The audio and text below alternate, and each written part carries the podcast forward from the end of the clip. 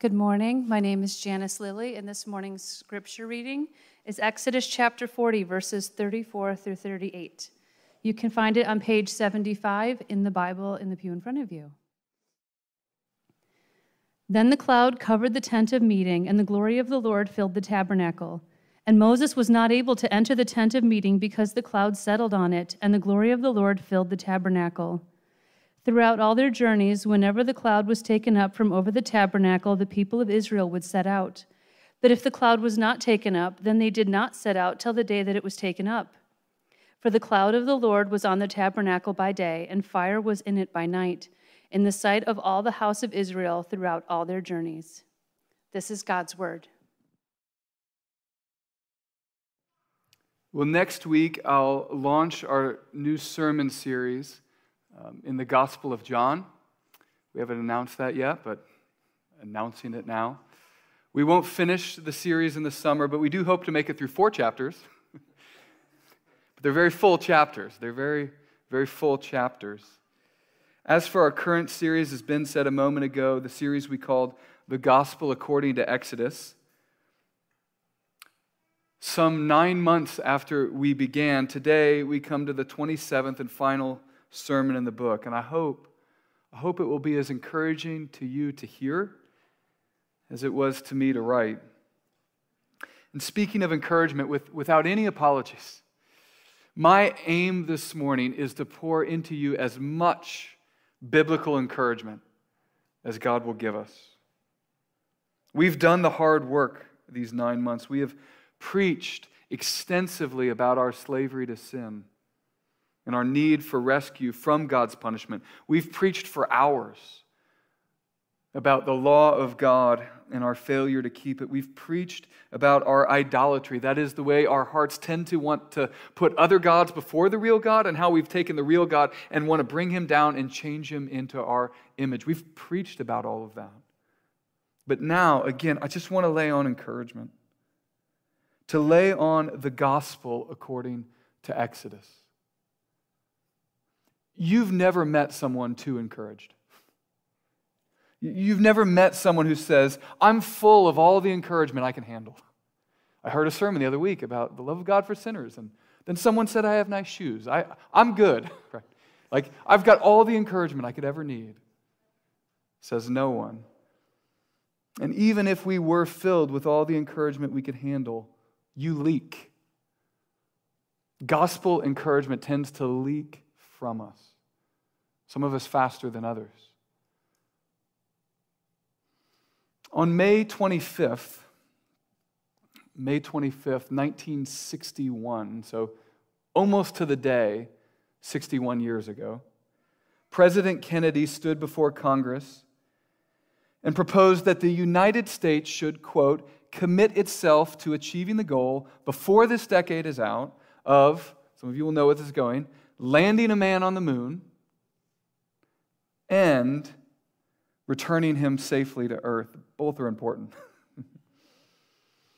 Kennedy would die before it would happen. In fact, just a few years after that speech. But it did happen. A Saturn V rocket launched astronauts into space in July of 1969. And a few days later, July 21st specifically, men walked on the moon.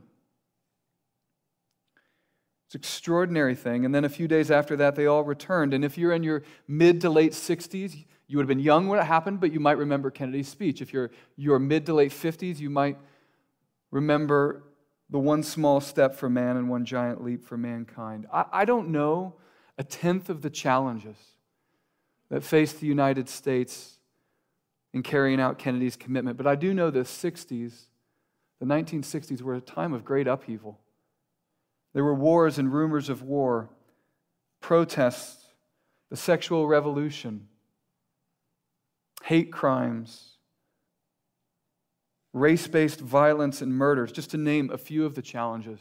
And from my understanding, limited as it is, it seems like there would have been plenty of reasons to quit and fail.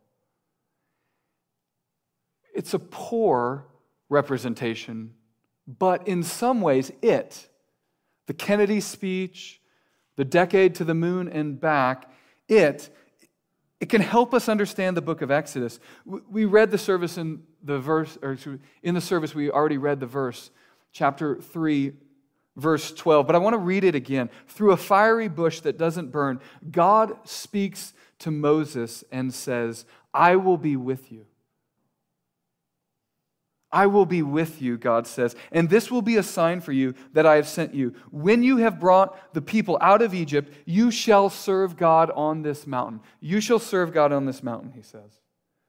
When God tells that to Moses, Moses isn't even in Egypt. He's in the wilderness, and the two million of God's people are in Egypt. And oh, by the way, they're enslaved by the most powerful man of the most powerful nation on earth. Challenges. But then Moses comes back to Egypt. God sends plagues, and the Israelites leave, Just to summarize 10 chapters. And when they leave, God declares it to be for them the first day of the new year. Exodus 12, verse 2. This day is the beginning of years for you. It's New Year's Day, first year. Then, three months later, they come to this mountain, this Sinai mountain, uh, Exodus chapter 19, verse 1. And then they stay there at the base of this mountain for nine months. So, day one, three months, get to the mountain, then nine months. And at the end of that nine months is the first day of the second year. Exodus chapter 40, verse 2 and verse 17. And they're there for nine months, building all that will be built for the God who is who He is. If you remember, I mentioned a couple weeks ago in a sermon about all the building that would take place. I said, you couldn't have done this in an all nighter right before the end of a semester. Like, you couldn't have. You, they took nine months to do all of this building. But then, when nine months are over, the first day of the second year, God's word to Moses from Exodus chapter 3, verse 12, comes true. Not only, not only has God brought them to himself, bearing them on eagle's wings, taking them out of the strong hand of Egypt so that they might worship him on this mountain, but God also brings his presence to them. He brings them out so he can come close. And he does this so that they would know that God is God. That's the phrase we've come back to again and again, isn't it? Throughout the book of Exodus, a phrase so often repeated, so weighty and so prominent, theologians have given it the name the recognition formula. And the recognition formula, as I've said probably a half dozen times across this series, goes like this Then he will know, then they will know, then you will know. Then you will know what? What will we know? Then you will know, God says, that I am God the recognition formula occurs nearly 20 times in the book. Everything that God does in the book of Exodus is so that you would recognize that God is God. All of the events in Exodus, from the baby floated down the river to a fiery bush that doesn't burn, to Moses and the plagues and the, the angel of death passing over the doors that had the lamb's blood on them, to the parting of the Red Sea, to the closing of the Red Sea to the manna on the ground, to the pillar of fire, to the giving of the law, to the building of all that would be built for the proper worship of the God who is who he is. All of that was done so that you would know God is God. And it wasn't. It wasn't just, as we've pointed out recently, that God had to save his people from Egypt. It wasn't just that. God must save Israelites from Israelites. For the last two weeks, we talked about the debacle that was the golden calf. And now, after chapters 32 and 33 and 34, the people have this renewed sense of obedience, a willingness to respond to God's grace. And, and we didn't read this passage today, but we see their obedience highlighted in all kinds of ways from chapter 35 all the way through the end of the book to chapter 40. They bring offerings of gold for the Ark of the Covenant. They bring offerings for the material for the tabernacle, fine linen garments for the priests. They bring offerings for all that had to be made, so much so that Moses actually has to say, You got, you got to stop bringing stuff. We have plenty of stuff. If you haven't brought it yet, you missed your chance. And after they bring the material, they build it all. And at the end of nine months, Moses instructs them to have it all assembled. In fact, God tells Moses to assemble it all, then Moses has them assemble it all. And they do everything word for word as the Lord commanded. That's the phrase. If we had read all of chapter 40, that's the phrase we would have seen over and over again in chapter 40. As the Lord commanded, as the Lord commanded, as the Lord commanded. Seven times in the chapter 19, 21, 23, 25, 27, and 32. As the Lord commanded. And when they finish, God shows up. Let's look at the passage again, chapter 40, verse. I'm actually going to begin just at the last few phrases in 33 and then read through the end of the book. Chapter 40, beginning in the end of verse 33. So Moses finished the work. Then the cloud covered the tent of meeting, and the glory of the Lord filled their tabernacle. And Moses was not able to enter the tent of meeting because the cloud settled on it, and the glory of the Lord filled the tabernacle. Throughout all their journeys, Whenever the cloud was taken up from over the tabernacle, the people of God would set out. But if the cloud was not taken up, they did not set out till the day that it was taken up. For the cloud of the Lord was on the tabernacle by day, and fire was in it by night, in the sight of all the house of Israel throughout all their journeys. As we finish Exodus, you might have the same feeling you have as you watch a season of a show. you come to the end and you think, I think they're setting me up for a sequel. right? Exodus has set you up for a sequel. Leviticus and Numbers, and if we followed the line of that sequel, it would make it a different sort of sermon. But, but I do want to focus on the imagery that is here before us smoke and fire and the cloud of glory of the Lord. That it, it, it makes me think from that illustration at the beginning about Kennedy and, and, and the mission to the moon, it makes me think of this metaphor of a Saturn V rocket is a good one. After months of preparation, the rocket's assembled on the launch pad. The astronauts climb aboard the rocket. And then there's, so there's T minus nine months, there's T minus nine weeks, nine days, nine minutes, and then the seconds, right? Everything's shaking. Maybe some of you have been and you've seen Cape Canaveral, like you've seen the smoke billow up and this rocket goes, right? Except in Exodus, God comes down. God comes down. The smoke and the fire. One scholar writes there is no break between verses 33 and 34. We could easily translate no sooner had Moses finished the work then the cloud covered the tent of meeting, and the glory of the Lord filled the tabernacle. It's as if, writes this scholar, God could not wait to be where he had wanted to be all along in the midst of his people. There are lots of things you can't wait for. Maybe you can't wait for school to get out. A few of you thinking that. For others, you can't wait to graduate. For others, you can't wait to go on vacation. Can't wait to retire. It seems that with even greater expectation, God was eager to come down to his people. Do you know God's eagerness? You should. The story of Jesus coming to earth is the outworking of God's eagerness. And the people do want to be near him. A few years ago, remember how excited Harrisburg were? Some of you wouldn't have noticed this, but some of you did when we, the thought was Amazon was coming to town. They were, gonna, they were gonna build some of their headquarters here in town, and there was this buzz around Harrisburg about the blessing that it would be to have Amazon. Here, the God of the universe who has brought them out of Egypt, the God who loves them, is among them. And there's something picturesque about it, too, even the way it's written. God is dwelling among them. We read, where they go, he goes. Where, where he goes, they go. It's as if it were meant to be. Because it is. And the dwelling of God among them is a reality they could have never imagined accomplishing apart from God. As we close the book, we need to see the encouragement that Exodus offers. We have more than an academic interest in this book. We have a personal interest, or we should have a personal interest. The same God who delivered them and dwelled with them is the same God who delivers us and dwells with us. And the encouragement from the book of Exodus is that God can do what he says. He told Moses, You will worship me on this mountain. And they do. All the obstacles that were against them, from the outside, from the inside, could not stop God from keeping his promises and dwelling among them.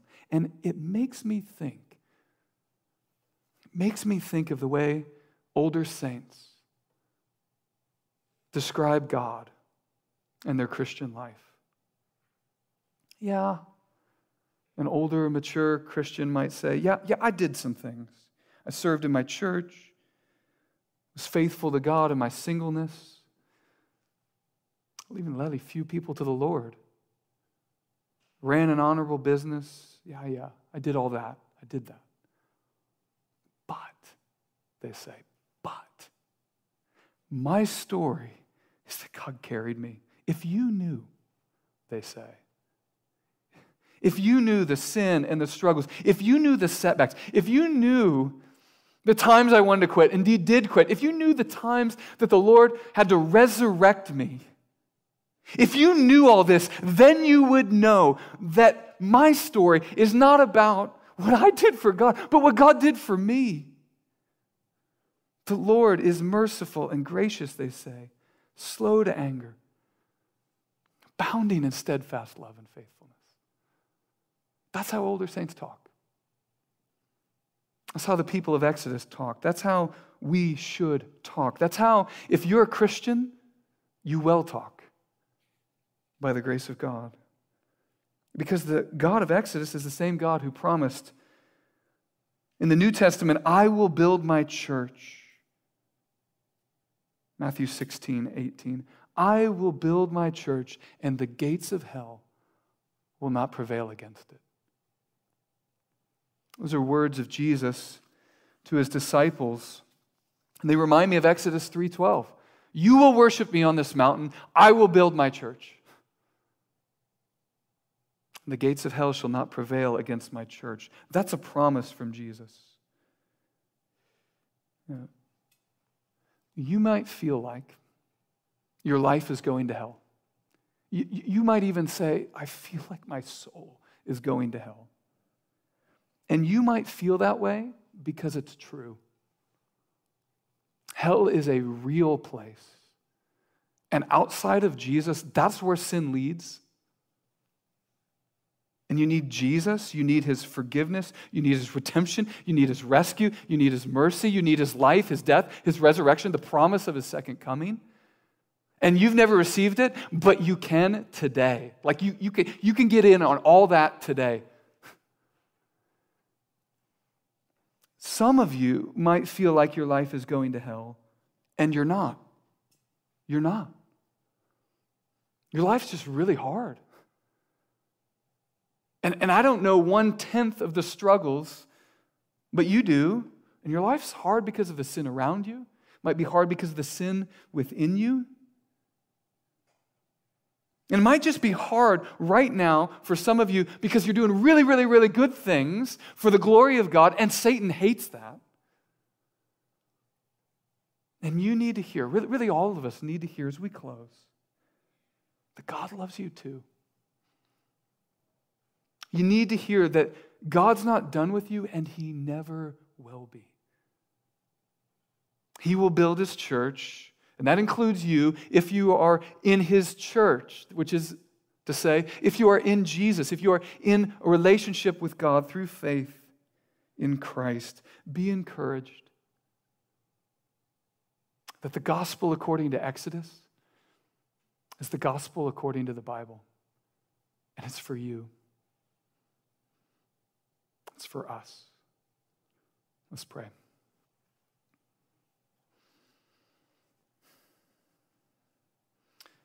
Heavenly Father, there's not a one among us who's so full of encouragement. We just say, No, no, no, no, I'm good. I, I have all the encouragement I can handle. Lord, we leak gospel encouragement. I leak gospel encouragement. And so we come again as beggars, asking for you to fill us. Not because we deserve it, Not because we've earned it, but because you are good and you are kind. And we believe in the scriptures and the testimony of our life that you love us. And we ask, Lord, that you would carry us home to the promised land and finish the good work you have begun. We pray this in Christ's name.